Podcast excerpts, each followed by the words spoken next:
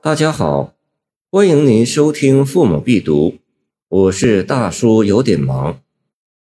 公词白首其四，花蕊夫人。明朝腊日官家出，随驾先须点内人。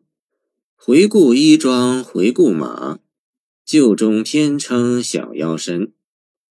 在现代社交礼仪中，夫人随丈夫出行是常见的。在遥远的蜀宫中，拥有众多妃嫔的皇帝，选谁出行就是一个重要的抉择了。这也是宫中妃嫔们非常关注的大事。这首诗就描写了这个细节。一二句诗交代了事情的起因和发生了什么事。原来是腊日皇帝要出宫。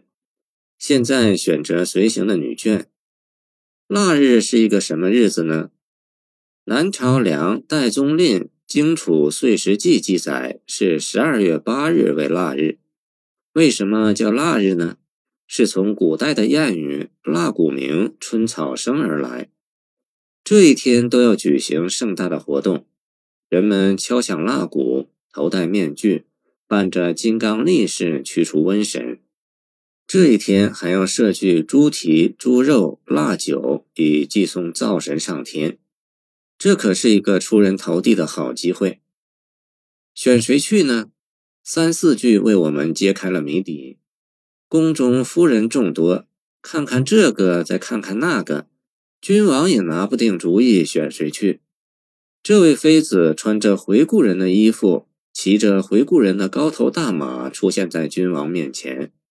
这种服饰颇似长袍，衣身宽大，下长曳地，多以红色织锦制成。这异域的打扮使她分外妖娆。那回顾族的衣服，窄小的袖口，滚边的装饰，衬出她线条优美的身姿。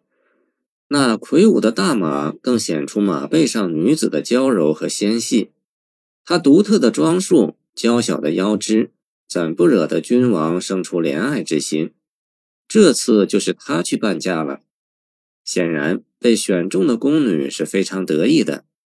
一个“偏”字，将她对自己容貌美丽的自信，将她对自己选择回顾服装的肯定，将她战胜了其他竞争对手后的情不自禁的喜悦，都展现了出来。也就是这个“偏”字，将后宫中的纷争暴露出来。谢谢您的收听，欢迎您继续收听我们的后续节目。如果你喜欢我的作品，请关注我吧。